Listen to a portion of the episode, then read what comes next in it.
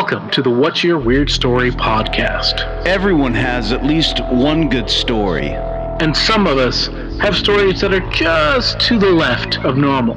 We're interested in the ones that push the boundaries of what we can perceive. Stories that defy explanations. Stories with an air of mystery. Stories we might not share. For fear of being thought of differently. But don't worry. We're all friends here.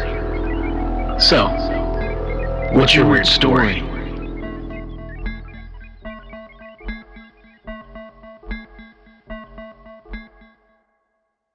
Hello, Weirdsville.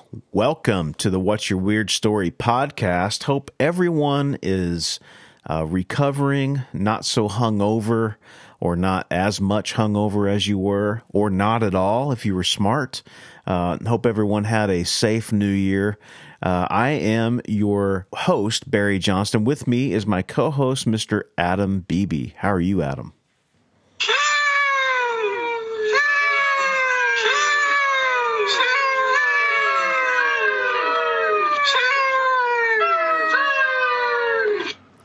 uh, what the hell is that?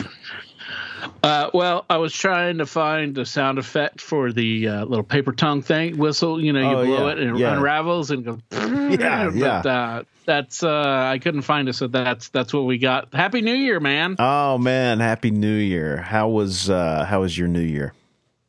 Uh, you know, it was pretty pretty tame. I just chill. You know, it's what I do. I chill and I relax, and I don't really go out and do anything, and I don't really celebrate. I just hang out with my cats, um, which is fine. You know, because I just uh, got back from holidays, you know, from going to my mom's, and that was extended a little longer than normal. But uh, yeah, so I'm just, you know, I just uh, just chilled, you know, took ordered some takeout and uh, watched, uh, you know, comedies. Yeah, that's about yeah. it. That's about what we do anymore. You know, we'll we'll we'll put on a movie. We don't really want to go out and be a part yeah. of the uh, craziness. You know, that's yeah. that's well, for the kids. You know. Yeah, yeah. And it's still, you know, we're still not, you know, great with uh, all the COVID stuff and the new variants and everything. So just playing it safe. That's yeah. all it is. You yeah. know, and as you get older, it's easier to stay at home and no matter what you, whatever is going on. So yeah, yeah, man, for sure. For sure, man. But yeah, looking forward to a new year. And um, yep. you how know, was your Christmas? Dude? It was you good. Went yeah. To the family? Yeah, very good. We had a great time. It was nonstop. Really just, uh, you know, really from the time we got there till the time we left, it was uh, just full on, seeing everybody, doing all the mm-hmm. stuff, eating tons mm-hmm. of food. Good mm-hmm. Lord, man. I had to take a break from eating. I was like, God, I, I just can't eat anymore. So, uh, but it was great, man. It was, um, and yeah. Did was, you guys, did you fly or did you drive? No, we drove, man. It's a fourteen hour drive. So, yeah, with, Jeez. with the kids. Yeah, so. Are you uh, are you Clark Griswolding it? Are you the only driver, or are you letting uh, everybody take turns? Because now you, they're all of driving age, right? Yeah, they are, but um, you know they're not. They are not equipped to. Uh, that was a pregnant pause, if I've ever heard. Yeah, one. Look, man. Like when I get into freaking, I, it must be tour mode. Like yep. that's the only thing I can think of, because yep. when Dad gets in freaking, we're we're we're on a mission. Yep. Um, I got to do it now. Yep. It, yeah, my wife will drive a little bit here and there, but for the most part, um, I bang it out for the most part. But yeah, man, it's um, it's a pretty good drive. Um, the hardest thing is, you know, one of my kids is six foot five, and so yeah. for him to be comfortable, you know, we we stop. you know, quite a bit so he can yep. get up and stretch and stuff. So, but yeah, man, yeah, it was good, man. It was, uh, you know, we enjoyed our time with the family, you know, and, and that's, um, that's what that time of year is about for us. And so it's good to be able to take some time away from work and get away from things and, and mm-hmm. chill out a little bit, man. How about yourself? How was your Christmas, man? Christmas was really good. I went to my mom's and uh, I spent it with my, uh, sister and her two boys, who are uh, thirteen and sixteen, and uh, with my mom and with my stepdad. Um, and we had a great, lovely Christmas. It was very casual. We all hung out. My sister, Christmas Day, we, we went to my sister's house, and uh, opened presents in the morning, and my sister made up um, some of her famous black bean soup. Mm. And we all ate that, and um, I ate two bowls full of that, and I was so good. And then promptly uh, half of us started taking naps. Yeah. So uh, yeah. we all took naps, and uh, or and the boys played their video games. And then, you know, Uh, as you know, that uh, my stepfather, that was his last Christmas with us, because a couple of days later he passed on.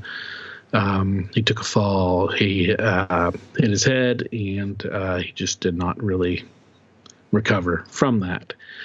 Um, but, you know, he was uh, – it's not a sad thing. He was almost ninety. Uh, he was a, he led a full, full life. Yeah.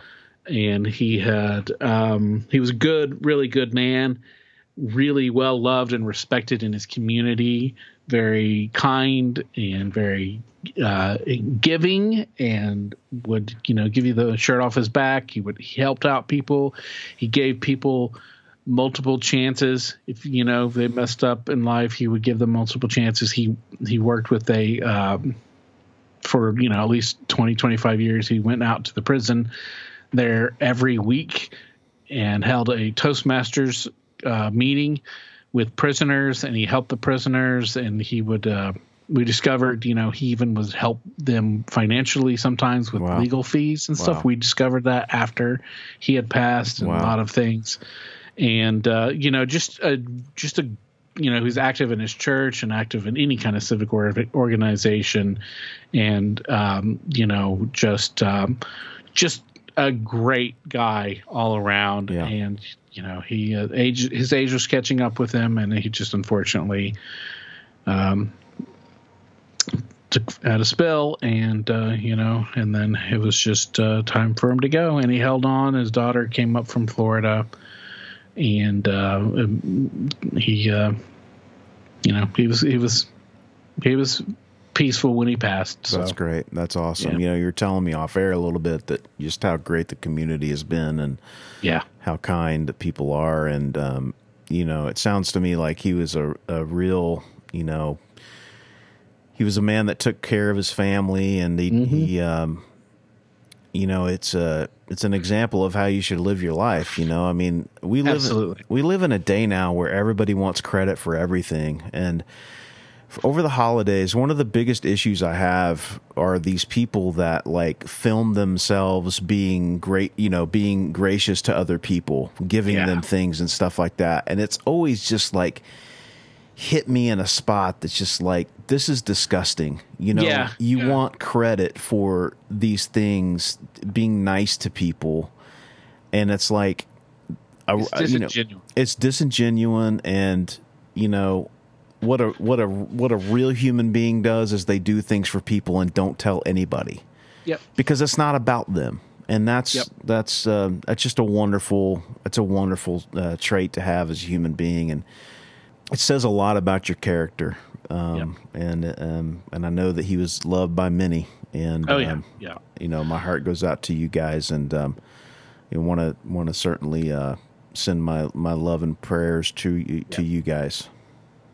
Well, we, yeah, we definitely we appreciate it. You know, your your family. Um, we all, because we're, we're as far as all of us are concerned, so we do appreciate that. But uh, and you know, like I said, it's not. I'm not trying. It's not a bummer thing. We're not trying to be, you know, sad sack or anything. But it's just these things happen in life, you know, and um, you know, you you deal with them. And you know, we were a little bit prepared because, you know, his his health had been declining because yeah. you know, I mean, again, he was almost ninety, you yeah. know, and he was in probably better shape than most of us, you know. In his when he was in his, you know, early eighties, he was definitely in better shape yeah. than a lot of us. You know, he was much more active and stuff. Yeah. But uh, that's great. But you know, just a great person and somebody to look up to and and and and um, really celebrate. Yeah. You know, um, at this. time. So, so I just, yeah, I wanted to share that with all of our friends and here in Weirdsville, since we're all family, you know, we're a community on our own. And, um, you know, so that's that, but, uh, let's, you know, let's light the mood. Yeah. Let's get back to some good stories, some fun stories, some strange stories, weird stories that happened in twenty twenty-one. Yeah, and, we've uh, we've got we've got some uh, some more for you guys that are really yep. it's it you know fun stuff to talk about. Certainly yep. things that you don't get uh, on your normal news outlets. So you know yep. we're going to get into some stuff that's really fun and just a way to maybe just check out of reality for a little bit and have have some fun. Yep, we've got some uh, great science, weird science news stories. We've got some interesting true crime and some. We, we got some drug stories. We got all sorts of stuff, man. It's a regular, you know, smorgasbord of uh, a holiday smorgasbord of stories here for you. This is what you want after New Year's. Um, do you have any post New Year's Eve traditions? Do you have any like New Year's Day traditions of your own? Sometimes I'll I'll make um, like uh, black-eyed peas. Mm-hmm. Um, you know that that's normally. Um, a thing, although I don't have black-eyed peas, I think I have purple holes, which are I, I think that are better. They're a better type of a pea, but I'll make mm-hmm. some, I'll make that for, for everybody. That's really yeah. it, you know. I don't, that's if I do anything, it's that. Yeah, yeah. Black-eyed peas, especially where we were, where we grew up, that was very traditional. Yeah, um, New Year's Day, you know, you'd have black-eyed peas for good luck. I don't know where it comes from. Yeah. Um, but my, you know, my uh, Grandma Beebe, she would make them every year. My brother would sneak one in to my food every year because um, I didn't like them. Didn't yeah, like they're earthy. They, I didn't like how they tasted or yeah. anything like that. But yeah.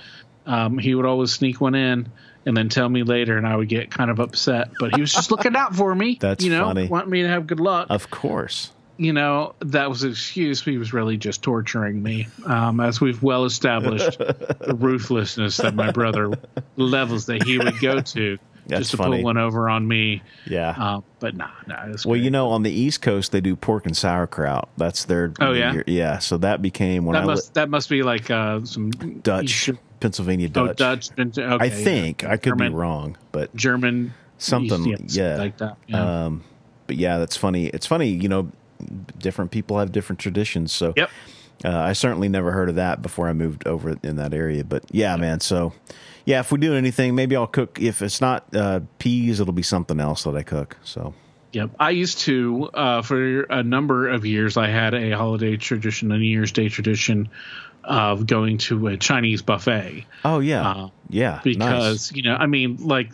When you were, especially when, you know, back in when I was younger and I would drink on New Year's to excess as much as to, um, the easiest thing to do is get up and go to a Chinese buffet and not have to really think too much. You yep. just load up a plate and you yeah. eat. Yeah, man. And it's, you know, you can, and you can eat a couple of platefuls easily. Yep. And that will, you know, help out what's left in your stomach and, you know, give you uh, tons of good nourishment. That's right. Uh, I started that one year.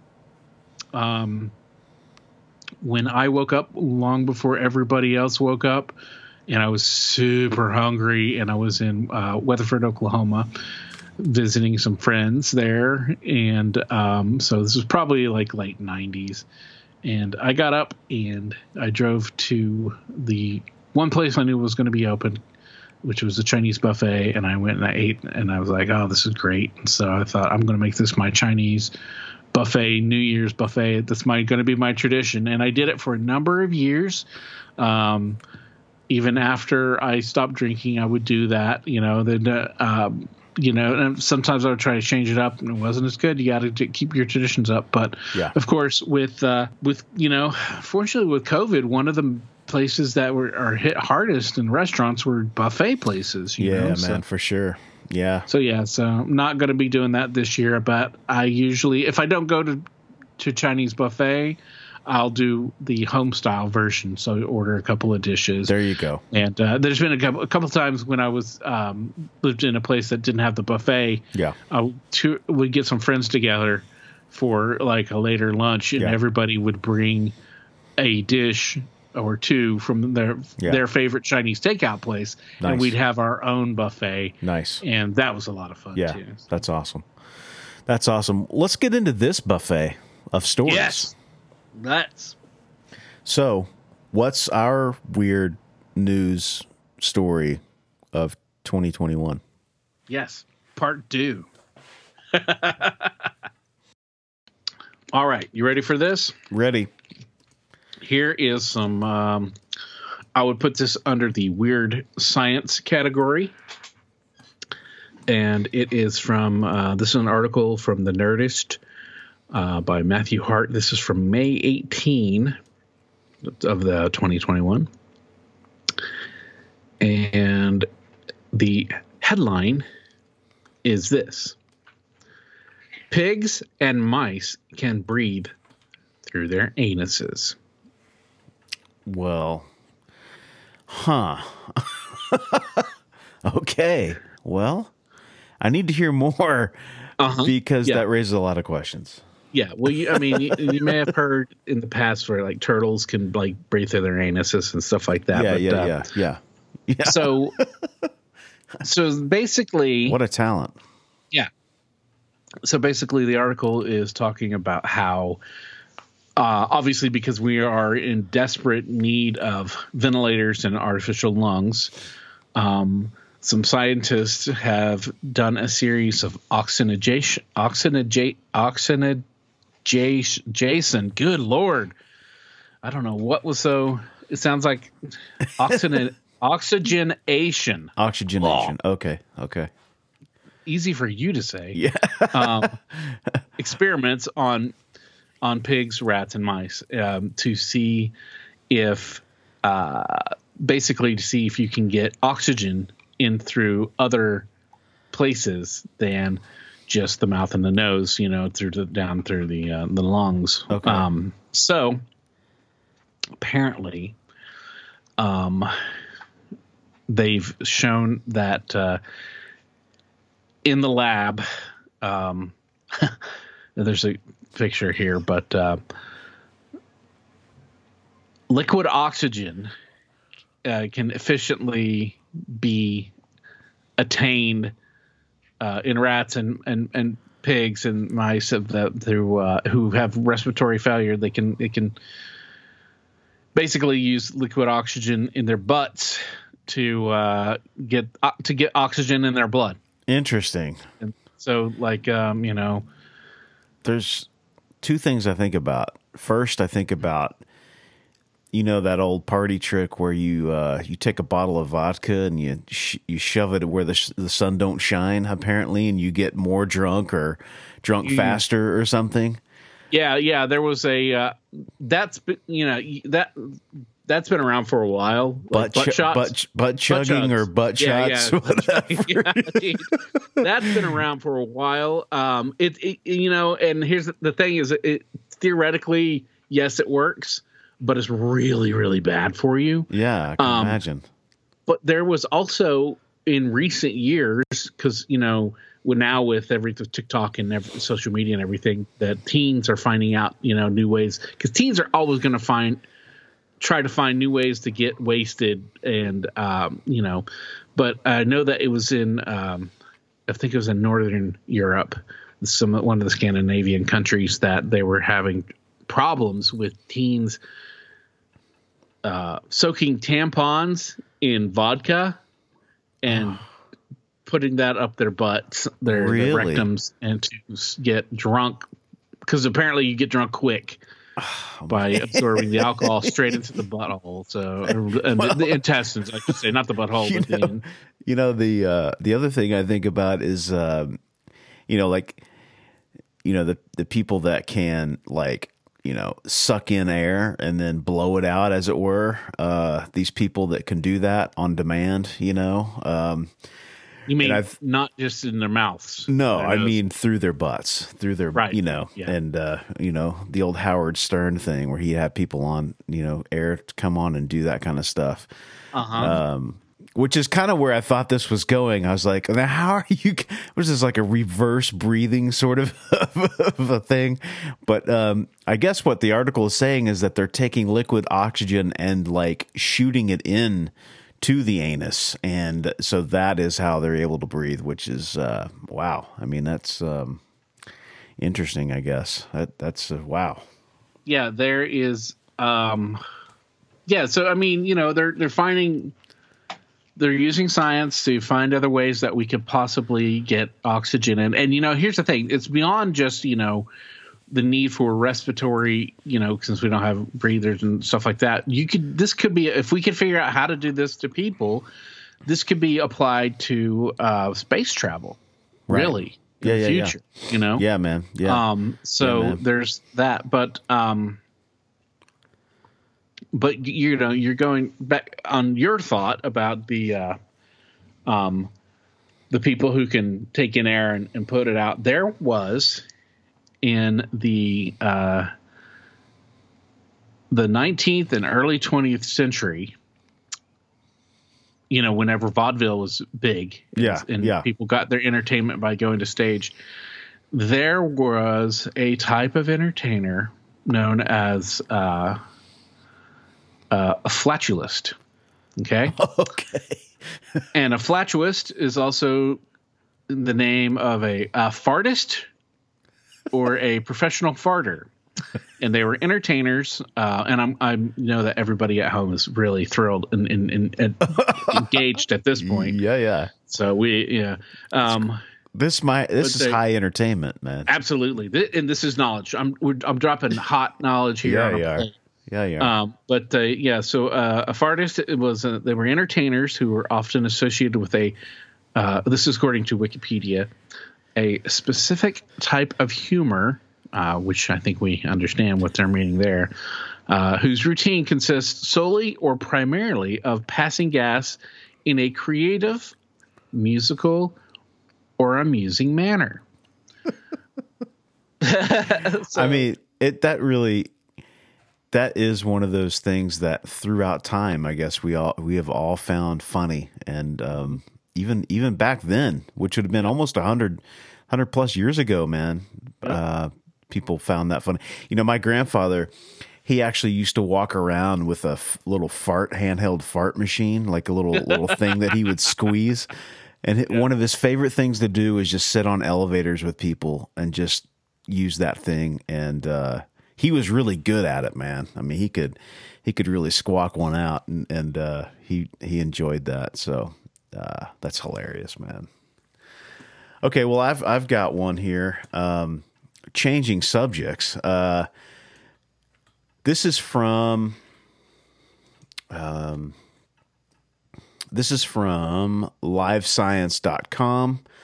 Uh, from, let's see, was. Uh, December the third, and the title is Ghost Particles Detected Inside the Large Hadron Collider for the First Time. Um, I, you know, the Hadron Collider is pretty, uh, remember when they thought that they were afraid that they were going to open up a black hole on accident whenever they yeah, first, yeah. like, that was one of the big things that they thought. Rip apart the universe. And, yeah, yeah, yeah, yeah. Uh, it says, uh, ghostly neutrinos have never been seen inside a particle accelerator until now. Physicists have detected ghost particles called neutrinos inside an atom uh, smasher for the first time. The tiny particles known as neutrinos were spotted during the test run of a new detector at the Large Hadron Collider, L H C is what it's uh, referred to as. The world's largest particle accelerator, located at CERN near Geneva, Switzerland. The landmark discovery made by CERN's forward search experiment, calibration, and presented in a November twenty-fourth uh, paper in the journal Physical Review D, is not just the first time that neutrinos have been seen inside the L H C, but it's also the first time they've been found inside any particular accelerator. The breakthrough opens up a completely new win- window through which the scientists can investigate the subatomic world. Prior to this project, no sign of neutrinos had ever been seen at a particular collider. The study's uh, co-author, Jonathan Fing, a physicist, a physics uh, professor at the University of California, Irvine, co-leader of the FASER collaboration, said in a statement, "This significant breakthrough is a step f- toward developing a deeper understanding of these elusive particles and the role that they play in the universe. Every second about one hundred billion neutrinos pass through each square centimeter of your body. The tiny particles are everywhere. They're in, they're produced in the nuclear fire of stars, in, in mm. enormous supernova explosions, by cosmic rays and radioactive decay, and in particular accelerators and nuclear reactors on Earth. I heard somebody, who was it, Carl Sagan, talk about this or something. Mm-hmm. You know, that your your your your body, like uh, it it uh, replenishes itself every seven years, right? Your uh, yeah, your something t- like that. Tissues yeah. or something like that. And oh, your cells. Your re- cells. Yeah, yeah, yeah.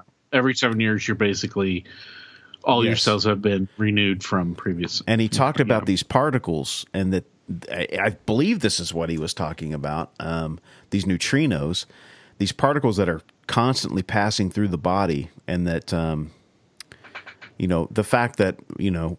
we're made up of stardust. You know what I mean? That whole mm-hmm, that whole mm-hmm. idea. This is really quite interesting. Um, yeah.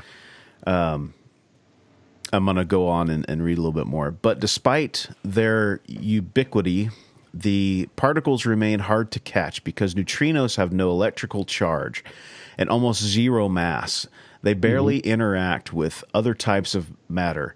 True to their ghostly nickname, neutrinos view the universe re, uh, universe's regular matter as incorp- incorporeal, and they fly through it at close to the speed of light. Um, the I, our understanding of these uh, the subatomic universe is is like this article is trying to to explain is is pretty minimal at this point. Yeah, yeah, yeah. Um.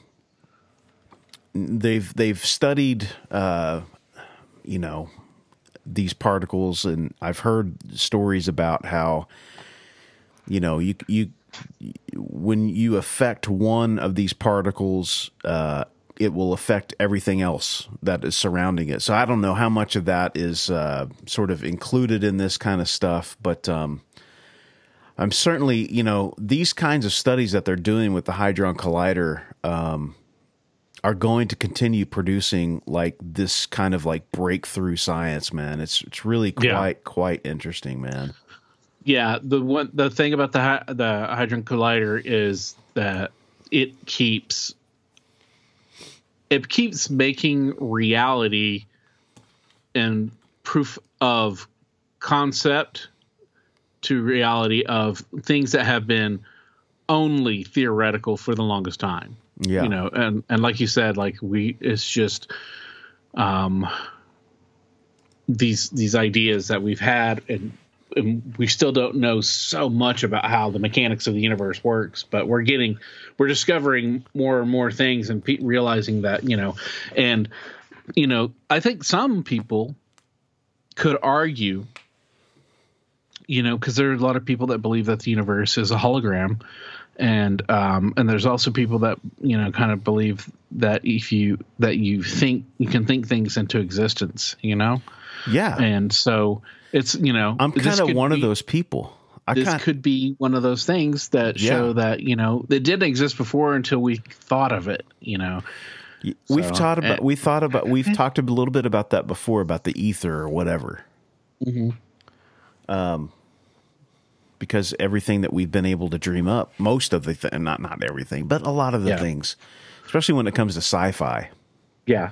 Um, now we're seeing become a reality, and mm-hmm. uh, I love this kind of stuff because it's it it it pushes the envelope of what the human mind really understands.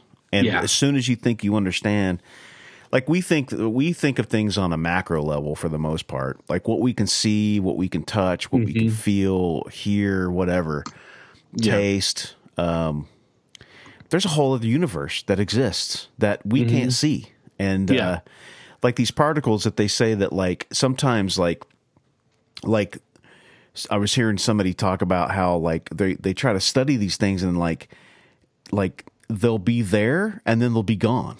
And then yes. they'll be there, and then they'll be gone. And it's yeah. like, what the fuck is going on here, man? Yeah, and, so it's, it's it's like some part, like if and, and this is not me being any kind of a scientist, but this is just what I've understood. So yeah, yeah, yeah. Couple all of, of this with, couple of dumb know, guys talking about yeah, right. Things. This is yeah. just this yeah, a couple of dumb guys who are, who know just enough to be dangerous, maybe. uh, but um, but like some particles can, like you said, some they disappear, and so they can basically they can teleport. So they can be one place and then another place and then the same place. You know, they can be two places at the same time in the universe. Yeah, yeah, yeah. They could. Some can apparently travel through time. Um, man, it's just when you get down on the uh, subatomic level, shit gets weird, man. Yeah, yeah, yeah. We don't even know. Yeah. But stuff that's really, really weird, and you know, and that's just it's crazy because, like you said, you know, we we're we're here on our level, where we see the things that are just surface level. Yeah. There's so much that we can't see because it's too small. And on the other end of the spectrum, there's so much that we can't see because it's so big, and we can barely even get our little, you know, gray matter in our noggins to, uh, you know, to comprehend those things. But there are some people, you know, there are people who are better at it than us. Thank yeah. God. Thank God. That can, you know, can do a little bit more in one way or the other and, you know, have that thing. So very cool, man. Yeah. Very cool. That's a cool subject that I enjoy talking about. So yeah. Yeah. All right. So back to my side of this uh, weird news roundup. This is from January um, of twenty twenty-one. And it comes from the uh, C N N Wire. The headline reads, "Naked man rescued from tree, got lost on way to party, survived on snails."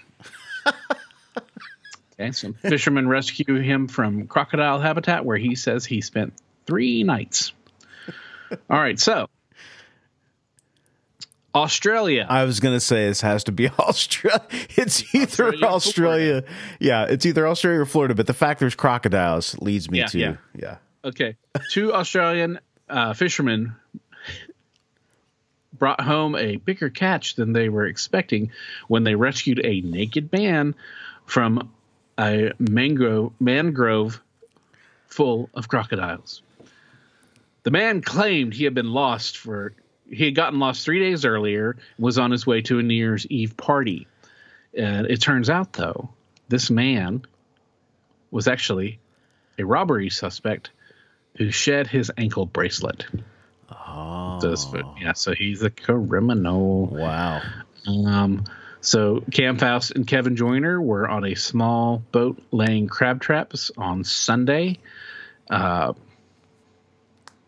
early some, some an early in the year. You know, had to be before the sixth, um, and after the first, so, off of Eastport near the city of Darwin, uh, and when they heard somebody calling for help. And Faust said, "We heard this faint, like, ah, ah. So I said to me, mate, is that guy saying help? So we went a bit closer. When they got there, the pair saw Luke Voskarinsky, uh, oh no, Voskarinsky. I probably murdered, either way I murdered that. Uh, Luke, but forty, who was naked and clinging to a tree. He had swollen feet, cuts all over his body, was covered in mud. The waterways around Darwin on the Northern Territories coast are known to be inhabited by crocodiles, and East Point, the area that they were in, is a nesting spot for the reptiles." Oh, so, wow. Damn. Yeah. Um, not a place you want to be stranded. Not at all. So Voskarinsky begged them for some water, well, for help, obviously, but he wanted some, he uh, wanted some water, and he told the guys that he had been living off snails since uh, losing his way on Thursday. Damn. So this is Australia. So the guys gave him a beer, and they lent him some a cold beer, lent him some shorts because again he was naked, and then um, and then they went uh, to solid land and called an ambulance. Uh, so it turns out that uh, the naked man was wanted for allegedly breaching bail over an armed robbery. Uh, he broke free from his ankle monitor and uh, that was, you know, that was monitoring his whereabouts. He was he is he was arrested and treated uh, for exposure at the hospital. Um, so yeah, so the uh, the hospital he, they said the Faust said uh, he's in the hospital with handcuffs and two cops babysitting him. So. Well, at least he got a beer out of the deal. He got a beer, and he got a hell of a story. Oh, that's fantastic. I want to know what uh, – I mean, he was going – let's just let's, – let's back up to the beginning, I guess. So this guy was uh, – okay, we're we're going fishing, Bear. You and me, we're going fishing. Yeah, yeah, yeah. We're out on the skiff, and uh, we hear a faint, ah, ah. We look over, and we see a dude – just hanging from a tree. And so, of course, what are we going to do? Well, I mean, you got to go over and see what the hell is going on. You know what That's I mean? Right. Yep. I'm I'm, I'm curious by this point, especially if the guy's naked. Yeah, yeah. Well, that's what we discover when we're there. He's all naked, cut up, covered in mud, and just uh, flopping in the breeze. um. So I mean, I, you look like says, you could use a beer. Yeah, yeah, right? Um, and he's like, I've been eating snails, and I've been out here for three days, and uh, I was I was on my way to a New Year's Eve party. Got lost on his way to a New Year's Eve party. Now,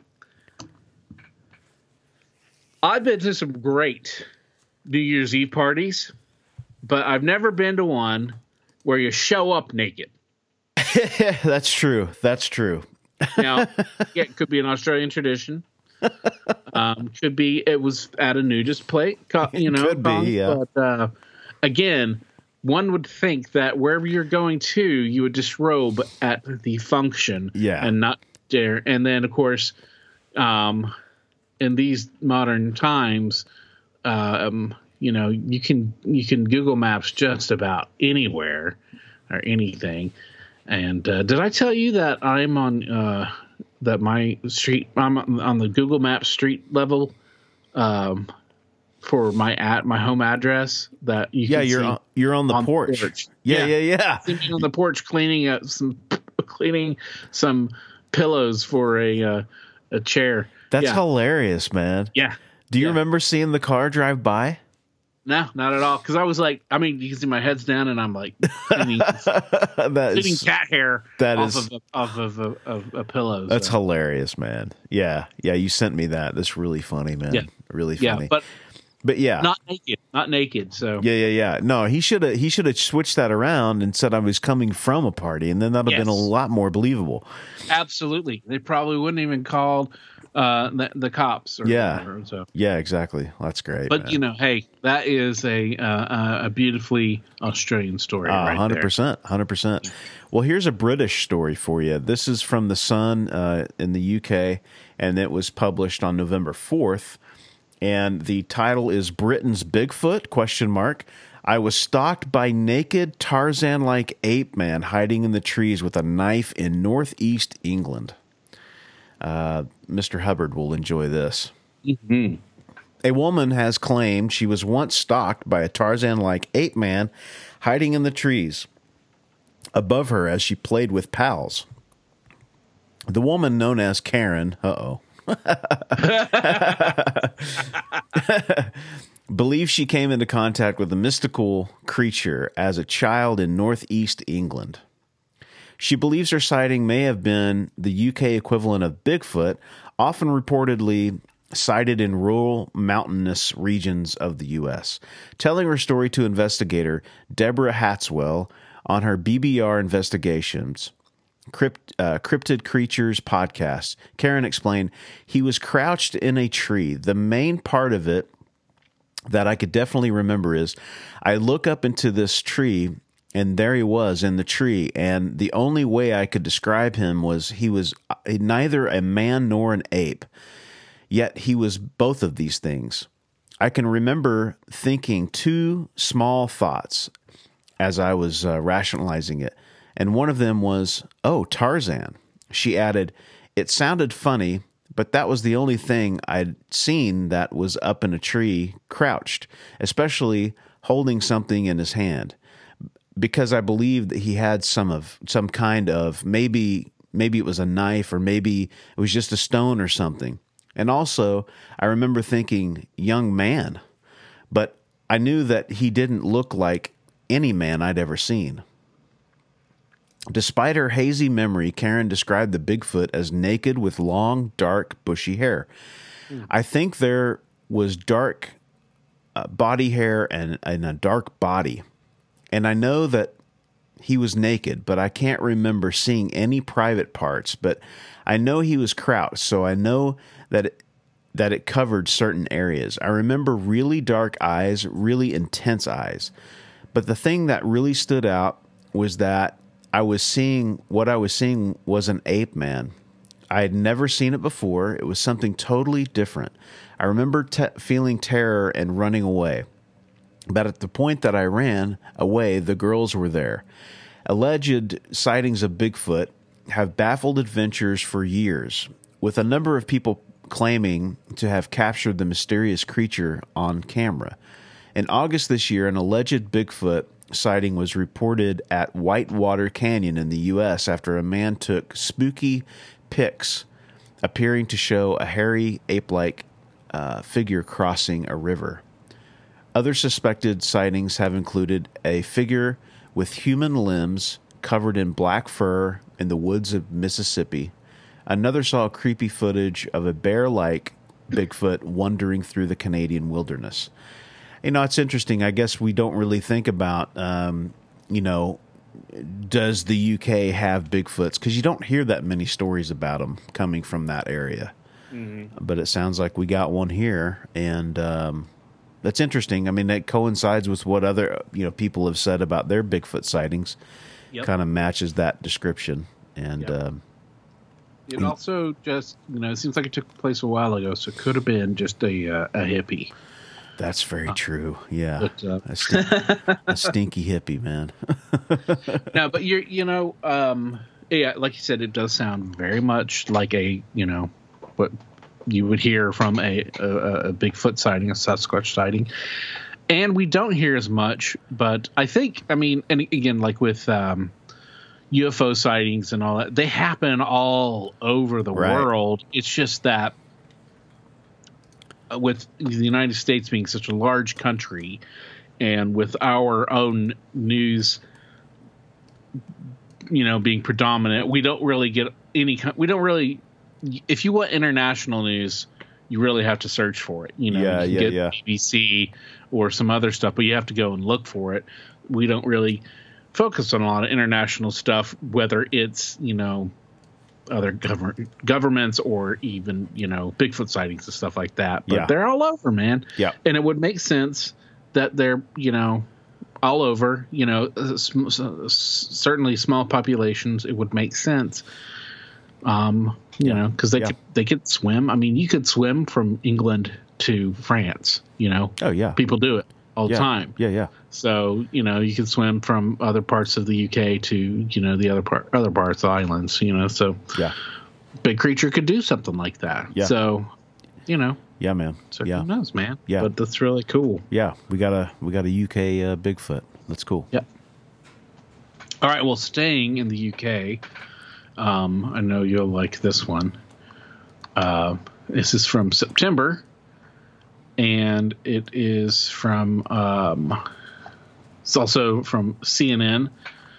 It is eels threatened by public urination at music festival. High levels, yeah, high levels of cocaine and M D M A in river. Glastonbury organizes organizers say they don't condone drug use.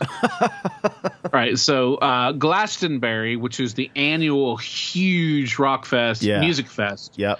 in the U K, yeah.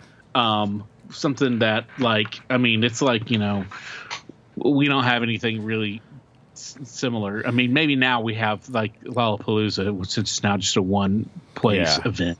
Yeah, Gla- um, Glastonbury is the one where they have they ha- they hold up the huge uh, fucking um, flags and stuff. Like you'll see, uh, you know, it, it's it's really quite a. Uh, And there's hundreds, right, of thousands of people that come there, right? Oh, I yeah, mean, it's dude, huge. It's massive. Yeah, it's, it's massive. huge. Yeah, it's, it's a like re- a Woodstock every year. Yeah, it's a big, big deal, man. And it's it's it's it's quite a uh, you know a, a band that gets asked to play that is it's quite a big deal. Yeah, it, and it's like it's like um, it's also kind of like Bonnaroo where people camp out, you know, right. while they're there. Yeah, and uh, and it's like basically any uh, music fest where people are taking lots of illicit, illegal drugs. Yes, yes. Um, but uh, here, according to the article here, uh, public urination at the highly your hugely popular Glastonbury Festival led to illegal drugs entering a river, potentially harming wildlife, according to a oh. new study. Oh, shit. Right? So, oh, um, shit. Researchers at Bangor University in Wales discovered high levels of cocaine and M D M A oh. in the White Lake River, which runs through Worthy Farm, where the festival is usually held with more than two hundred thousand attendees. Wow, man, that's bigger than our that's like five of our hometowns. Yeah, yeah, yeah, yeah, yeah. Maybe even six of them, six Kingfishers there. Um, how many? How many was it? Two hundred thousand. Oh shit! Usually more. Yeah, than that. That would be like uh, like that's forty. Like a, so, yeah, that's uh. Oh yeah. Holy yeah, shit, a, man! A, actually. Yeah, that would be that's a that's a that's a yeah, that's big. That's more than four than, than yeah, than our home. That's that's a lot. Wow, man. That's crazy. That's a, almost a major city in some states. No you know? kidding. Um so the study found that uh, M D M A uh, concentrations quadrupled the week after the twenty nineteen festival, while cocaine concentrations reached levels previously shown at uh, previously shown to affect the life cycle of European eels, which are present in the river and are a critically endangered species. Wow, man. Yeah, man. So man, I, that's so weird because, like, I thought that once the once the drug had been, you know, metabolized, like, there's nothing left. Like, I. That's shocking to me that like there's it's still active like once mm-hmm. it leaves the body. Well, it's you know it's there it's trace amounts, but those trace amounts accumulate. You know, yeah. So like now we know there's lots of you know we know there's Prozac and a lot of uh, you know mood drugs in the waters of that um, drain off of you know big, large cities. Because so many people are on um, mood stabilizers and stuff like that. So it, when mm. the water goes through the just sewer system and into the, the waters, the oceans and stuff, um, yeah, you know, you find that levels like that. And it's, you know, it's just another of, you know, the way humanity is affecting nature yeah. because we don't think about those consequences. We just go and you just – you piss wherever you can because, you know, you that's, know, you're at a music festival and you're, right. you know, you're off your tits on M D M A and coke yeah. and, and who knows what else, magic mushrooms. Yeah. Uh, you know, ecstasy. Well, M D M A and ecstasy are pretty much the same thing, you know. Right. Um, yeah. But, uh, you know, you're having a great time and you're hearing, you know, you know, you got uh, Chemical Brothers yeah. uh, playing and it's like three in the morning and, you know, you're just like everybody's turned into a uh, psychedelic Daft Punk robot. Yeah. You know, and uh, you've got to you've got to uh, pee. And so you just whip it out and you go, uh, whether you're a lady or a man, you know. Yeah. Um, yeah. And then so, before you yeah. know it, you're fucking killing wildlife, man. That's right, man. You're you're getting them, you're getting them all stoned. I don't know if they get stoned or not. I don't know if they react off of it, but it's definitely you know gotten into their systems, and uh, the uh, it's it's uh, yeah, that's wild. It's creating you know problems. Yeah, yeah, yeah. Uh, well, fuck. And it's also you know if you think about it too, it also happens really quickly because it's only a weekend that everybody's doing this. Yeah, yeah. Yeah. You know? But, um, yeah, man. So, damn, that's wild. So, this has, uh, this is from, uh, okay, uh, Christina Dunn uh, Christian, sorry, Christian Dunn, a professor in wetland science at Bangor University. He's the one who's led the study. Um, he said that uh, the illegal drugs were high, quote, high enough to be classified as environmentally damaging. Wow. End quote. Um, and um, he goes on to say that uh, this is this has highlighted the fact that stopping public urination is so important. And, you know, so not just for the traditional pollutants, uh, which, you know, we know all about. Yeah. But for these types of pollutants, which we're only now just becoming aware of, yeah. Pharmaceutical waste, illicit drug waste. These are important. Yeah. No kidding. So man. Damn. So, yeah, so, you know, we got to put up uh, more porta potties, and we got to, um, you know, crack down on the uh, the yeah. traditional the, the drug use. Hey, well, you know? I was going to say, don't, you know, whatever uh, we do, let's not stop the drug use. You know what I mean? Well, you know, you're not going to look, here's the here, here's the thing. Here's the thing. We we all know this. The two things that are not going to stop at uh, the Glastonbury Music Fest are uh, people screwing? Well, th- that too, but people peeing outside. Peeing because outside. It's convenient. Yeah. yeah. And because lines are forever at, you know, for the for disgusting you couldn't porta potties. You couldn't pay me enough money to fucking go sit through one of those fucking festivals, man. Just ain't nah, gonna, nah. It ain't gonna happen. Unless I've got like a basically a private room yeah, yeah that yeah, is yeah. air conditioned yeah and um and and has you know clean toilet yeah. features yeah yeah and yeah. a nice nice comfy bed and couch definitely uh, and uh, uh that I can move it around the festival yeah uh or I, I guess basically what I want is to stay at home and watch it on T V. Yeah, exactly. Man, I from years of touring and being in yep. crowds, I just hate being in crowds, man. I fucking hate yeah. it. I really yep. do. Too, and there, nothing would like give me the least pleasure in my life than to be stuck in that kind of a situation, man. You know? Yeah, dude. Look, you know, we both obviously love music and we love seeing it live, but it's just that, you know, like. A couple of years ago, Radiohead came through Cincinnati, and I, I've I've never seen them. I loved them forever, but um,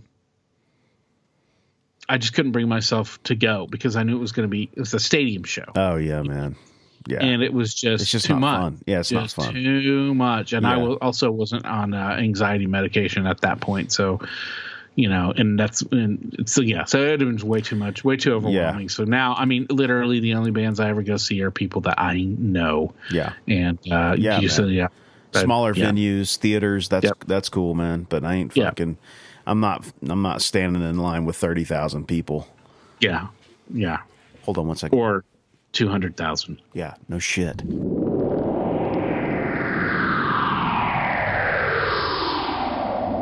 Hey, that's a nice t-shirt you got on there. Oh, thanks, dude. It's brand new. Do you like that? It's one of the official What's Your Weird Story t-shirts. Where'd you get that? It's funny that you ask. I just got it off the brand new Spreadshirt dot com site for the What's Your Weird Story podcast. There's no www. You just go straight to shop.spreadshirt.com backslash what's without the apostrophe W H A T S hyphen Y E R dash W E I R D dash S T O R Y, and that'll take you right there. I mean, you can never own enough clothing. Well, it's true, Barry. There's t-shirts for the ladies because, you know, they're cut differently. There's hoodies, which are really cool. There's two different kinds of hoodies, and there's also tote bags, so you can tote your stuff. That's so cool, man. So if you guys go out to Spreadshirt dot com, What's Your Weird Story? Currently, there are two designs, but there will be more going up very soon, so just keep your eyes out for that. And if you decide to get one of their shirts, tag yourself on Instagram to ours or Facebook. Show your love. Show us what you got. Let's see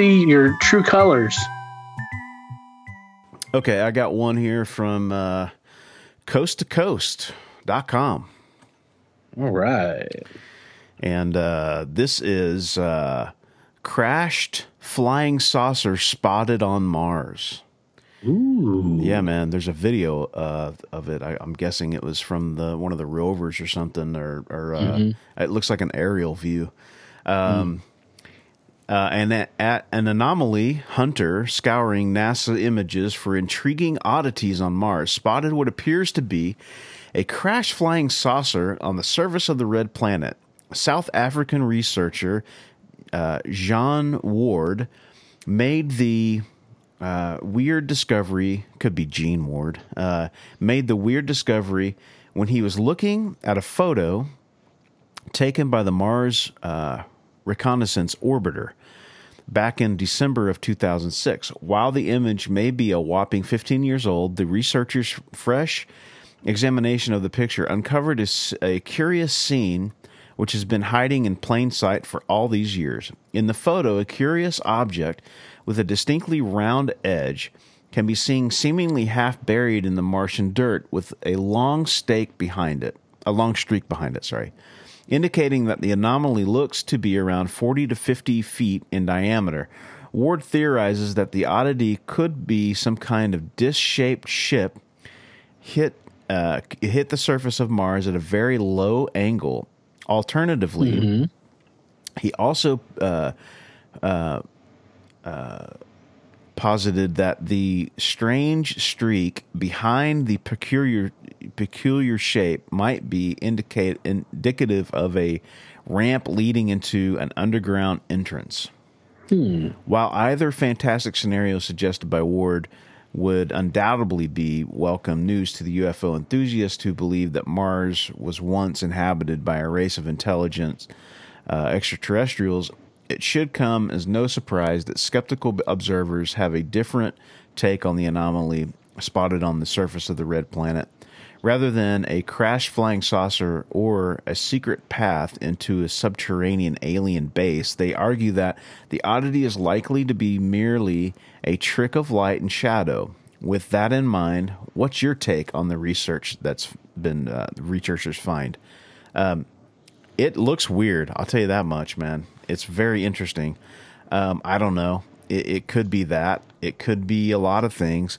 Um, I know that they've, they've recently said that they found a huge deposit of water uh, on Mars mm-hmm. recently, um, which, you know, a lot of the scientific community, um, or at least a few, have thought that life originated from Mars, which the water would obviously... Um, life on our planet originated from, from Mars is the idea, and the water would sort of... Um, back that up. Um, it certainly seems plausible to me that, that that's where at least some of our life came from, although I think a lot of, I think we're an amalgamation of a bunch of different, um, you know, deposits of, uh, of uh, you know, small microbes uh, over, you know, hundreds of thousands of billions of years or whatever um, on this planet that just sort of, we, you know, we've evolved to become whatever we are now. But um, I love this kind of stuff. And the U F O stuff is, you know, I mean, obviously something that we are interested in. Um, oh, yeah. But yeah, the, the footage is interesting, man. It's um, it's definitely it's definitely worth ta- taking a look at. Do you, have you seen that at all? I looked at it a little bit, yeah. Yeah, it looks like and, it, uh, it looks like it like skimmed, you know, the top of the surface and then got buried. Hmm. So yeah, man. I mean, who knows? You know, there's no telling. There's so many weird things. I mean, obviously, we're just getting into exploring Mars. You know, um, I remember another story uh, from I think it was from this year that uh, the Martian rover uh, accidentally or coincidentally. Uh, Do, do uh, uh, uh, like a, a cock and balls. Right. yeah, yeah, yeah. It's so, yeah, pattern. It's part of his pattern. Just what it looks like, you know. Like a dick. Oh, so, that's great. That was really funny. Yeah, uh, that's funny. Could be anything. So that shows you if that that so that to me is the most human thing that we've ever done on another planet. Yeah, yeah, exactly. Finding something, it's it's uh, drawing a cock and balls. Absolutely. Well, dick joke is, uh, I mean, that's certainly um, that's universal, right? Yeah. Well, every life form can appreciate so that. So far, yeah, I yeah, mean, yeah. I mean, I, mean, I guess long, as long as they understand what it is. That's right. They may not have it, you know. Yeah, their their dicks may look a whole. Their you know their genitalia could look a whole whole dude. There's no telling. Yeah. I mean, that's a whole speculative kind of fiction. um. I'm sure there's websites just dedicated to uh, yeah. alien theoretical yeah. genitalia. Hey man, somebody maybe somebody that, look it up and let us know. Maybe that's a maybe that's a, a Pornhub uh, category. So, could, I don't think could so. be. I mean, I I don't know. Uh, potentially, yes, it could be. You know, everything's some there. Um, From you know, what's your weird story now? Sponsored by Pornhub. um, for all your alien genitalia curiosity uh, needs, um, we got you covered. They got you covered, yeah, with all sorts of alien bodily fluids.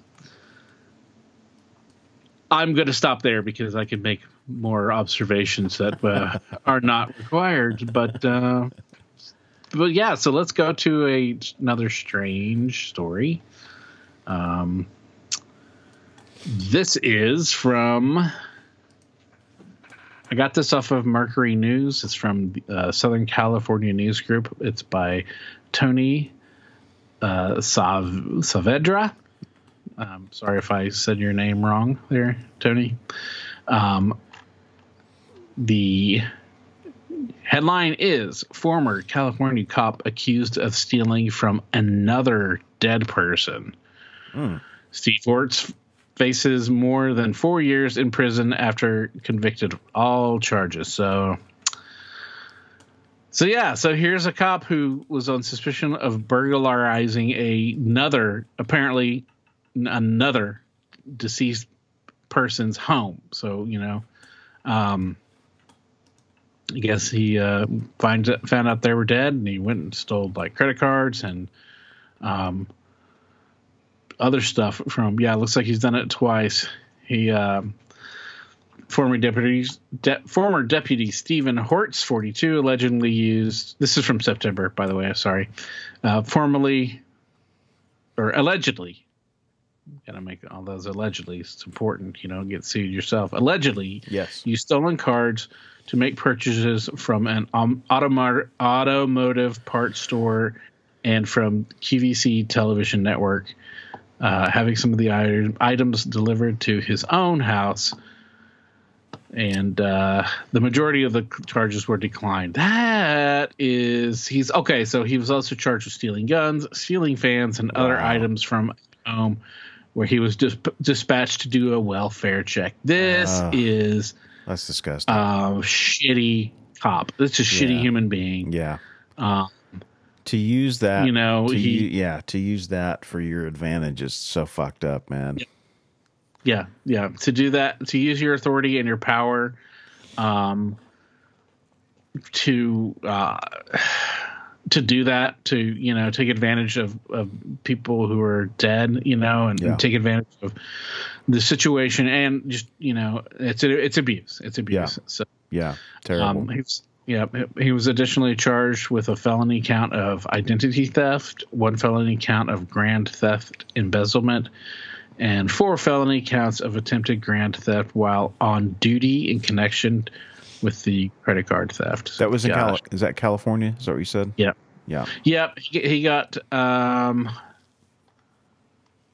Let's see. I think he said uh, he yeah sentenced to four years and four months, the maximum time. Wow. So uh, yeah, that's true crime. That's weird. It's terrible. It's terrible. Uh, the guy sucks. You know. Yeah. Yeah, man, for sure. It, it cops are just people, man. You know what I mean? And, yeah. and uh, full, yeah, yeah, yeah. full of flaws and um, yeah. just like anybody else. But unfortunately, uh, they have the ability sometimes to. Um, skate around things because of mm-hmm. their connections, and uh, that's a that's one of those instances where you you know yep. you just hope that he gets what he's uh, what he's got coming, and uh, sounds like for the most part he has. And I know that f- prison won't be fun for him. That's for sure. No, no, no. But uh, yeah, I mean, it's just, you know, four years. I don't know. Maybe seems could be a little light. You know, he's done it twice. Yeah. And um, I, you know, I hope he never gets to. I mean, I hope he never gets to be a, a cop again. You know, I would imagine oh, yeah, that probably yeah. wouldn't. But um, you know, yeah, just just shitty, shitty, yeah. shitty man. Yeah. You know, I yeah. just, you know. Yeah, I just don't know what else to say other than that really sucks, and I feel, you know, don't don't do that. You know, don't be a bad cop if yeah. you're a cop. You yeah. know, we need yeah. we need all of the, you know, obviously we need we need we need police, people who are going into positions of authority. You know, you need to do it with altruism. You need to do yeah. it because you want to do good. And, yeah. you know, and uh, like you said, people are flawed and they can be, you know, circumstances can corrupt people, you know, power corrupts. We know that. I mean, you know, you know, we don't need to talk about politicians, but, you know, it's yeah. true. It's, it's what it is. It is, what it is so. But it's, it's, a tr- it's the same thing when we talk about, you know, p- people in the priesthood, you know, like, yeah, oh yeah. all you can hope for is that these people go into that profession with a, a rock solid, um, you know, sense of themselves. And, um, because that's a ton of responsibility. And, mm-hmm. and unfortunately, if there's one bad priest, guess what? It looks bad on the whole, you know, organization. And, yep. uh, that's very, you know, you got one bad cop, you know, I don't care if the, you, you know, you got a department of a thousand cops. If one cop is a bad cop, your organization looks bad, you know, and uh, we're asking these guys to do an impossible job. We're not meant to police one another like this. Uh, yeah. These guys are seeing the worst of humanity on a daily basis. But when somebody, you know, when they take things like this and they abuse their power for their own gain, um, it just, it makes you question a lot of things, and it's unfortunate because um, I want to believe that we're better than that. So yeah. I'll leave it yeah. at that. Um, I got one here from J L O. I don't know how you say that. Jalopnik dot com. NASA hired a bunch of theolo- theologians to study how people will react to discovering aliens. And this was uh, mm-hmm. this is actually from yesterday. This is a recent article. Um, which is interesting. I think that's an interesting uh, subject. NASA, NASA asked mm-hmm. twenty-four of the world's leading religious experts and scholars or theolo- theo- theologians, sorry, uh, theologian theologians for help uh, figuring out how people are going to react if aliens exist. This bit of news. Uh, coming right after the successful launch of the James Webb Space Telescope, which is supposed to uncover more than we've ever known about the universe, is, is suspicious to say the least. I don't know. It feels preventative. Uh,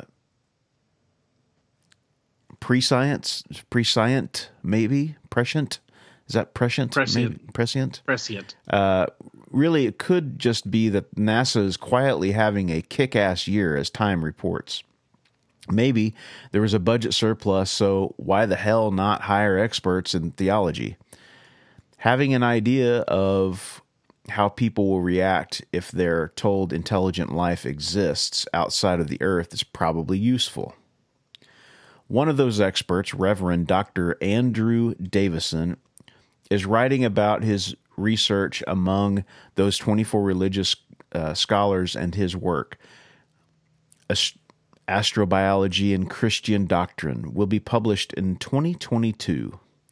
Doctor Davison explained in his research with NASA and the Center of Theological uh, Inquiry in Princeton in a statement shared by the University of Cambridge, where he writes, My, pro- my project is easy to define. I am researching and uh, writing a survey of the main topics in Christian belief, what is sometimes called system systematic theology, from the perspective of life elsewhere in the universe.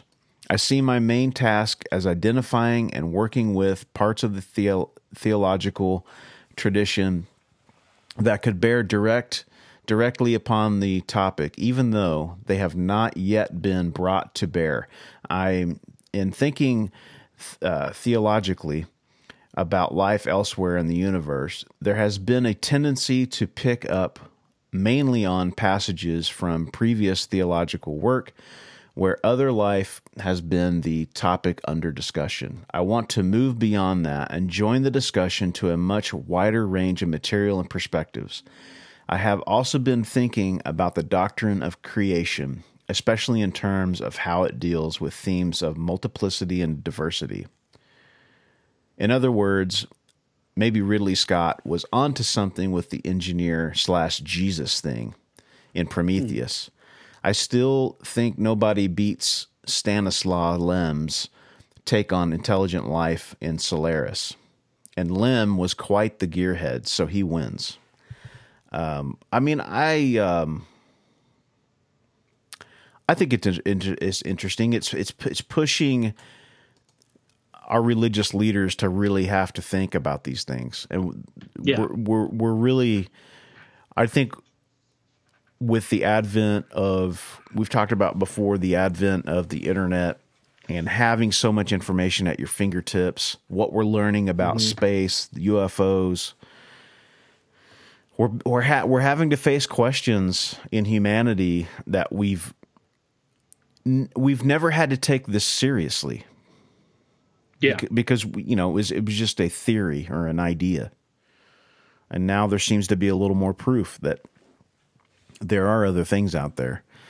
And I think it's interesting. The religions that are going to succeed are the ones that are built to sort of conform. Which Christianity is kind of one of those religions. That's the reason why it's been able to stick around for so long, because, you know, you have certain passage, passages in the Bible, or there's enough backbone there where you could kind of move with the times. Um, you know, now a lot of that is up to imp- interpretation and how you interpret these things. Um, but it's definitely... I think it's an interesting thing. I would be interesting to see what... what these twenty-four experts, each on their own, sort of have to say. I would like to, mm-hmm. I'd like to read all of the, you know, the different sort of takes on it. But, um, you know, yeah, it's, it's, well, I think it's a wise thing to kind of get, um, the abstract influences, because, you know, religion is a huge part of people's lives, obviously. You know, not everybody's religious, but the various religions of the world from, you know, the past to current help shape a lot of thoughts yeah. and a lot of culture and a lot of history. Um, so there's a validity to asking these questions to, you know, kind of expand on, you know, how we can, because, you know, we we talk about, you know, how you perceive things is through your your cultural uh, frameworks, you know, what right. you've been exposed to culturally yeah. and growing up, and, you know, your hist- your your environment and your cultures. Um, so using, you know, it gives us the the framework, it gives us the ideas, like this is how, you know, this is a possible approach of from this, or an interpretation, right? You know, of, like, you know, the religious text, the Bible or whatever, um, you, you know, because obviously people interpret, you know, some people are very, are, are, you know, strict and straightforward, and everything that's written is how, how it is in their particular version of the book. Um, or, you know, some people are a little bit more, take it more metaphorical in aspects, but just the mental exercise of applying systems of belief to, you know, creation, to um, uh, uh, to otherworldly, and you know, not necessarily to, to you know to off planet, to the bigger picture of science and the universe, right. that um, that God, or you know what, however you want to describe God, whatever name you want to give to them, um, how it was created and how you know it affects us. You know, we need because we need to be. We're going to eventually get off this, have to leave this planet. You know. Um, to you know we'll go out into space, and those religions and beliefs will be carried with us, you know so yeah. we need to you know we need to get a bigger idea of like how to use those things, yeah and also obviously we need more tolerance amongst them and amongst ourselves. But um you know yeah. I mean, it's it's it's just it's the it's the big picture. We need to keep thinking about these things and, you know, finding other perspectives. And at least if you don't incorporate them into your own and you don't accept them, at least be aware of and understand and appreciate where that other thing is coming from, because then you can appreciate more about a person. Because if you don't know anything yeah. about a person, you know, you, you typically you first thing you do is you judge them by how they look, you know, and then you judge them by how they speak and, and, and maybe what they do, and then, or, you know, and how much they've been educated. But you don't really, you don't know that person until you even, you know, you've gotten more of their personal history. So learning more about something changes the way you look about look at things, you know, so yeah, yeah. It's just, you know, it's adding more data to our cumulative knowledge of everything. Yeah. Even if it's just speculative. So, I think or that, whatever. I think that there's a lot of, um, what religion does do is helps people figure out a universal truth that, that mm-hmm. may be not maybe the world's truth, but maybe a truth that makes sense to them. As as yes. long as everyone is attempting to find universal truth, um, I've always said that as long as you're on the side of humanity, then then we can we can bro down. You know, we we can find yeah. commonality, because that's the main thing. And as we are evolving into a new, you know, this is a new time for humanity. Um, mm-hmm. On so many different levels, we've never been pressed in order, you know, for our brains to have to grow quickly and understand this new environment that we find ourselves in, and um, the, the growing pains that we're going through. And um, you know, as long as we continue to ask questions and not be afraid to do the research and dig, I, I think we're okay. I think we're we're going to be okay. As long as we don't try to stifle the truth, you know, that's mm-hmm. that's the main thing. Yep, agreed. Cool. Yeah, man. Well, I hope hope anything I just said makes some kind of sense, because it does. Yeah, it does. It all I've lost it all in the meantime. No, it's great. It's great, man. No, it's good. We uh, look, we enjoy these discussions. Yeah. Uh, you know, we wanted to to bring these weird stories to people, because you probably, you know, maybe you've heard some of them, but maybe you haven't. But, you know, at the end of the year, this is a time for us to reflect and, and on the, on the weird year that we've had, and, um, you know, get outside of the, the norm, the normal news cycle, and, and listen to some news that's a little bit weird.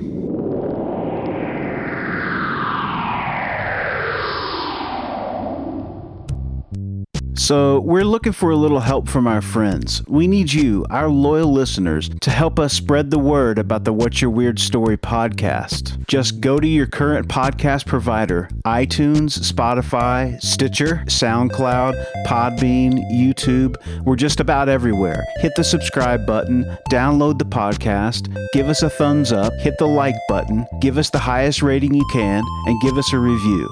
The What's Your Weird Story podcast is a community effort. Without our friends and listeners, it wouldn't be possible to do what we do. So please help us out by spreading the word. Okay, this is from March. This is a related to the kind of what we just talked about in a way, and well, stuff we've talked about all together during all this. Um, from C B S News by Sophie Lewis. Extremely rare meteorite found in wake of spectacular U K fireball may contain the, quote, building blocks of life, end quote. Huh. Yeah, so apparently in February of twenty twenty-one, a spectacular... Hi, Minnie, my cat. She wants to get in on this conversation. Um, a spectacular fireball lit up the sky over uh, the U K and northern Europe, and uh, fragments of the broken up meteorite that were left over that came here to Earth, uh, scientists have discovered that it may contain the building blocks of life. An extremely rare meteorite uh, found on an unassuming driveway of a house in Gloucester, Glo- Glo- Glo- Gloucestershire, sure, Gloucester, man, uh, English, whatever that these, is, man. Some of these things, like they look like it looks like it, it's like uh, to an American tongue, it's uh, it's Gloucestershire, okay. But you know, uh, to English speakers, and I apologize to all of our U K friends. Um, it's probably it's probably Gloucester, um, Gloucester, something like that. And um, let us know how we're saying it wrong, because uh, you know we are two, we're one people separated by uh, a language or something like that. Whatever it is, that quote. Anyway, there was a uh, a rare, extremely rare meteorite found in somebody's driveway. Um, and the uh, it's a, one of the first pieces uh, discovered in the U K for thirty years, a meteorite apparently. That the researchers took a peek into it, and um, it is something like forty-six, four, no, four point six billion with a B years old. Um, wow. They've nicknamed it the Winchcombe meteorite, and uh, for the town it landed, landed in Winchcombe. I can, that's a little bit easier for me to say. All right, so anyway, wow. um, it's a carbonous, uh, carbonaceous chondrite, which is the that's the type of meteorite it is. It fell on February twenty-eighth around ten p.m. local time um, over the western U K. A bright flash lasted about six seconds. The fragment, which weighs about uh, ten point six ounces, uh, was is yeah, it's a special kind of meteorite known as the carbonaceous, carbonaceous uh, or whatever car- chondrite. Um, dude, one thing about uh, us growing up in uh, rural Oklahoma is there's just some of the words with more than two or three syllables. Yeah. Yeah. As, try are, as we might. They just do not come out of our country boy mouths. Them's big know, words. We, yeah. We, we just can't get it. We just can't, yeah. can't yeah. get those. But um, the, the, the, the story is interesting because it is, yeah. it again, you know, we are. In the beginning, when we were a young planet, we used to get the shit pelted out of us by all yep. these meteors. And so that's why, you know, and and all these different life forms, um, single-cell organisms and things that attach themselves to these rocks or that live in these things are part of the reason why we are what we are. And the fact that we're not getting pelted anymore like we used to, um is a little bit unsettling um, because I think there's certainly a possibility of mm-hmm. there to be uh, larger um, impacts, which actually leads me to, uh, have you watched Don't Look Up yet? I have not. It's, I've heard, I've heard about it, but I, I mean, I've watched a lot of other things over the holidays, but uh, didn't pretty, watch that one. Pretty good. It's pretty yep. good. It's really, you know, it falls right in line with this. Um, And it, it it's a it's a pretty funny, and just they punch at everybody, and it's really mm. uh, it's a satire, obviously, of of, yep. of where our world is right now and how we just can't get out of our own way, right? Um, and um, you know, we have a false sense of security because we don't have to deal with as many asteroidal impacts that uh, we did in the past. All you have to do mm-hmm. is strip away the layer of uh, of plant life and, and things like that. Look at the Earth for what it really is. Strip the oceans away and see how much impact that we've taken over, you know, millions and billions of years to see mm-hmm. that, you know, the fact that we're here is amazing. Uh, mm-hmm. If we are in fact here, and this isn't a hologram, um, mm. it, it it is it's it's amazing. And who knows how many how many times a creature, an intelligent creature, has uh, been in the position that we're in now. I mean, we don't know, you know, uh, because uh, it could have been wiped away, and we have no evidence, uh, or that we have been able to find anyway. You know. Um, I always always like to think about that kind of stuff, and that um, when you when you look at Mars, you know, and you see all the damage that it's taken with the asteroidal impacts and things like that. Yeah. Well, just look at the moon. Yeah, the moon. Yeah, exactly. In, yes. So we take that for granted. I mean, it's standing, yeah. it's sitting right there, you know, yep. and it it just it's it's odd. I mean, it's really odd that we're just sort of used to that. But then what if there were two moons? Like, that would be normal, or three moons or four moons. Mm-hmm. You know what I mean? That's cool shit, man. I love I love that kind of stuff, man. Okay. So um, back to this, just to wrap it up, to give you an idea what these what it's talking about, where it has the, the building blocks of life. Um, these types of asteroids filmed, formed millions of years ago when the planets in the solar systems were forming. Um, the rock is a, um, it, it's, it's said to be, it likely holds soft clay material minerals, suggesting that it was frozen once concentrated, uh, can, or that it once contained rather frozen I- water ice. So ah. that's pretty cool. Um, but these, t- these particular types of, um, carbonaceous chondrites uh, are made up of a combination of minerals and organic compounds, including the building blocks of life, amino acids. There you go. So there you go.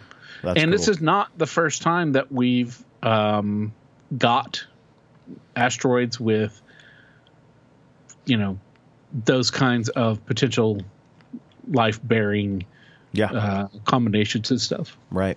You know, yeah, we've yeah. got stuff that potentially had frozen microbes on, or pet, not frozen, but, you know, uh, fossilized and stuff like that. So, yeah. so yeah, it could be, this could be an evidence of panspermia, which is the idea that we, the Earth was seeded from, uh, the life on Earth was seeded from another place. Yep. Um, and, you know, a big contender for that, and within our solar system, is Mars. So, so yeah, man, you know, it's, uh, it's wild. It's cool. Yeah. Um, it's science. It's science. Yeah.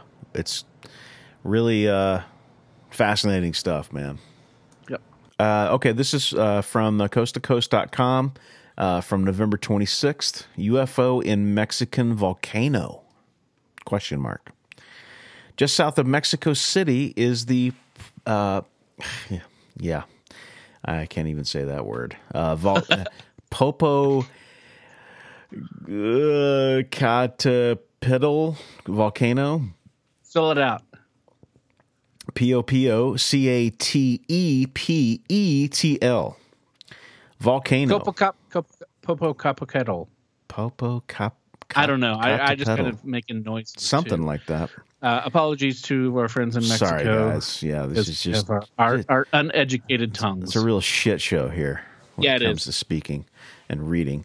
Um, a site that's uh, reportedly a hotspot for unusual activity. This week, a video taken at the site appears to have captured a strange object leaving the area, leaving the area in the sky, prompting some to wonder whether the volcano acts as a base for an alien craft because of some mistaken claims of U F Os at the... What was that again? Popocatépetl uh, in the past. Uh, Mexico. Ma- many, in, many in the online community are calling for closer scrutiny of the video by experts until they can weigh in we're left to draw our own conclusions as to what is going on with the mysterious hovering craft. Okay. Um, you know, I know that the volcano thing, uh, people talked about it before. Um, mm-hmm. Certainly the ocean is another, um, you know, pretty good. I'm watching it right now. Wow, that's pretty interesting.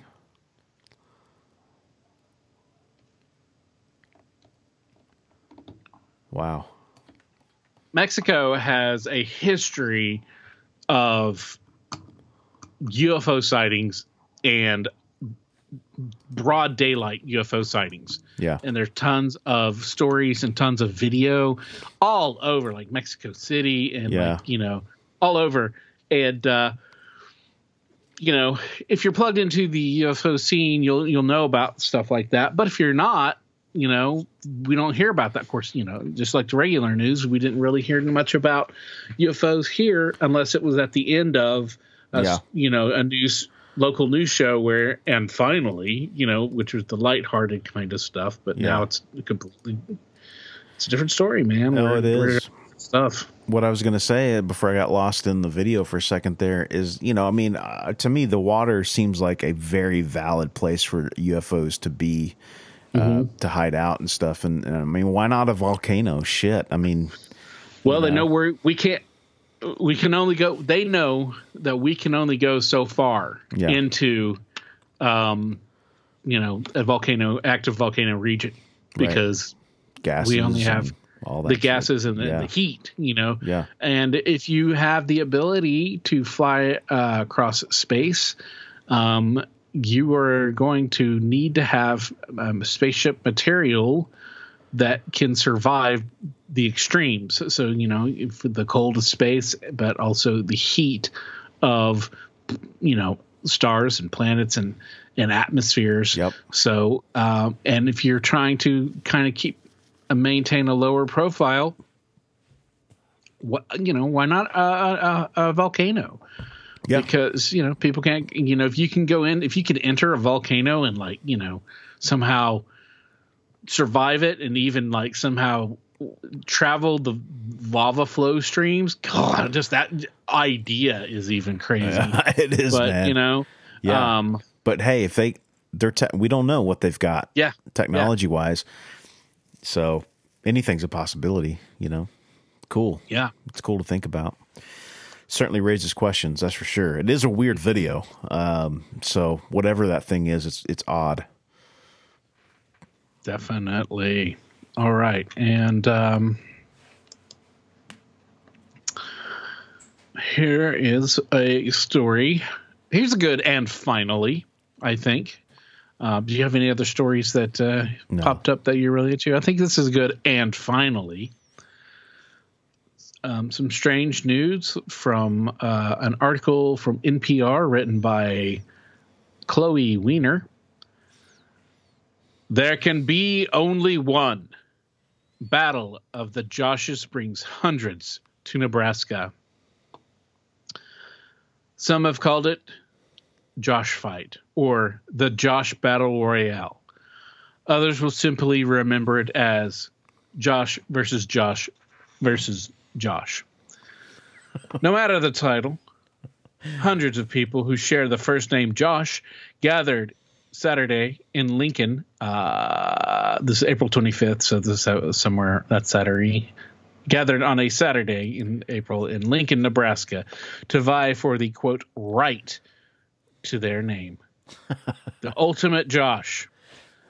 Armed with pool noodles, the Joshes from across the country met at the at airport where they brawled as onlookers looked as onlookers with other names cheered from the sidelines. Oh gosh. Uh, so uh, in the end, it was a four-year-old Lincoln resident Josh Vinson Junior, dubbed Little Josh by his peers, who was crowned the winner. How about that? Oh, that's great. Uh, yeah. There was a Big Josh, too, according to uh, f- photos from the Lincoln Star Journal. But yes, uh, Little Josh won the Josh fight. He is the ultimate Josh. Um, That's fun. The uh, so the the idea began uh, as a in, for the idea began as a, on a Facebook message of from the event's organizer Josh Swain last year. Um, and uh, he says that, you know, basically it was inspired by um, pandemic boredom. Uh, the twenty-two-year-old college student from Arizona started a group message with as many people as he could find on the on Facebook who shared his first and last name, um, which is that's interesting. So yeah, uh, I guess there was tons of Joshes basically. Um, so uh, here's the, uh, um, you know, he made a, a lot of friends and and, and whatnot, but. Uh, He sent out a message with a twist. He sent out this me- an invitation to his name doppelgangers. I guess. Oh, I guess it was all the Josh Swains. Okay. Um, but initially uh, to duel it out to be who would be known as the official Josh Swain. Uh, and he set up uh, April twenty-fourth, twenty twenty-one in a random set of coordinates. It's like it's, he said. We fight. Whoever get whoever wins gets to keep the name. Everyone else has to change their name. You have one year to prepare. Good luck. That's great. That's awesome. Yeah. Um, that's funny.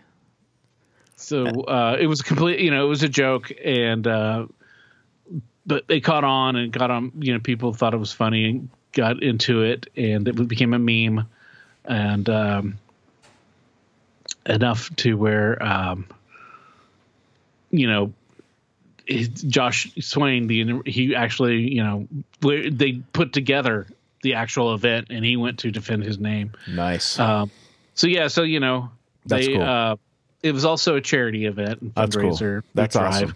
That's but, great, uh, man. Fuck yeah. Yeah. That's awesome. That's fun that people, uh, uh you know, use the internet to, you yeah. know, to do some fun stuff and. Um, yeah. You can never do that in any other time, you know? I mean, shit, just to find another person with your name would take, you know, insurmountable amounts of uh, time, uh, you know? Um, so it's cool, man. We talked about that before. The guys that all have the same name that joined, that they've made a band. They have, yeah, uh, yeah. you know, it's cool, man. That's great. Yeah, wild stuff, man. Thank you uh, to everyone that's listened to us babble on about these weird stories. They've been fun. It's been a fun year. We've really yep. enjoyed it, man. Yeah, it's been a tough year, but it's also been a fun year and full yeah. of lots of good, weird things. Um, we've had a lot of big, big advancements in, you know, um, U F O lore, ufology, and science, and, um, you know, uh, names and such. Um, but you know, it's been, uh, it's been a really tough year for a lot of people out there. And, um, we just, you know, just keep your chin up, stay healthy as best you can, you know, keep your, keep up your mental health. That's a big thing. You know, if you need to, uh, if you need help with your mental health, man, get it. There's no shame in it at all. Yeah. Um, You know, I mean, I'm I take uh, medicines to keep me level and uh, out of depression, which has been, you know, a problem, a thing that I've dealt with my entire life. Um, so, you know, um, but I've, you know, this year I've finally uh, was able to seemingly find the best combination of things for me to make me feel, you know, I guess normal, you know, or yeah. not normal, You're which normal. Is good. Right. You know, which is my new normal, which is, you know, feeling good and, and not feeling bad all the time or whatever, sad and down, all that stuff. But yeah, make sure that's an important thing, especially post holidays and into the new year here. And, um, you know, we, we just thank you all as always, Weirdsville, for being such a great and supportive, uh, community. And we, uh, you know, we love hearing from you guys. Um, we want to hear, send us your um, New Year's resolutions, you know, if you got any, especially if you got any weird ones, you know, send us so many stories that you happen to accumulate. If you did your homework, you accumulated family stories over the holidays, send those to us. Email us um, them at uh, w y w s pod at gmail dot com, or you can send it to the Facebook page or to through the uh, Instagram and social media, stuff like that.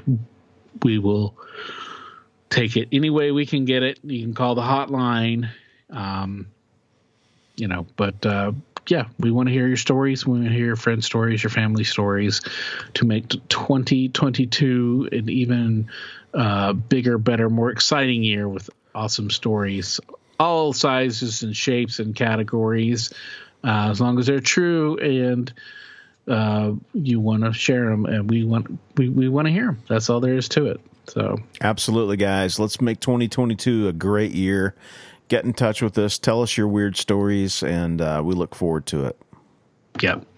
So happy New Year, everyone, and um, let's do let's everybody kick ass in the best way possible this year.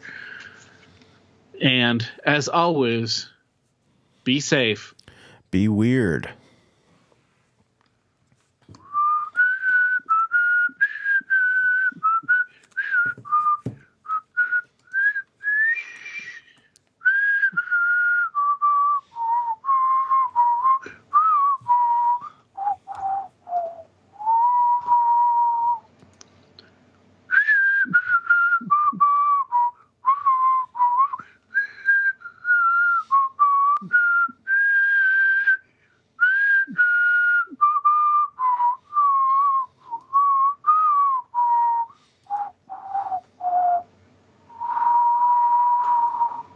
As always, if you have a weird story, we want to hear it.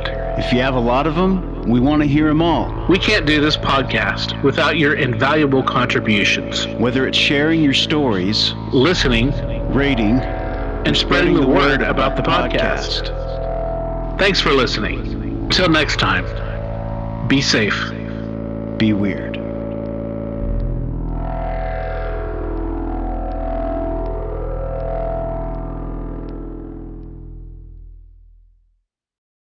The stories presented on the What's Your Weird Story podcast are, to our knowledge, true experiences that our guests have had. We can't take the time to research all claims made, and besides, it's just not as fun.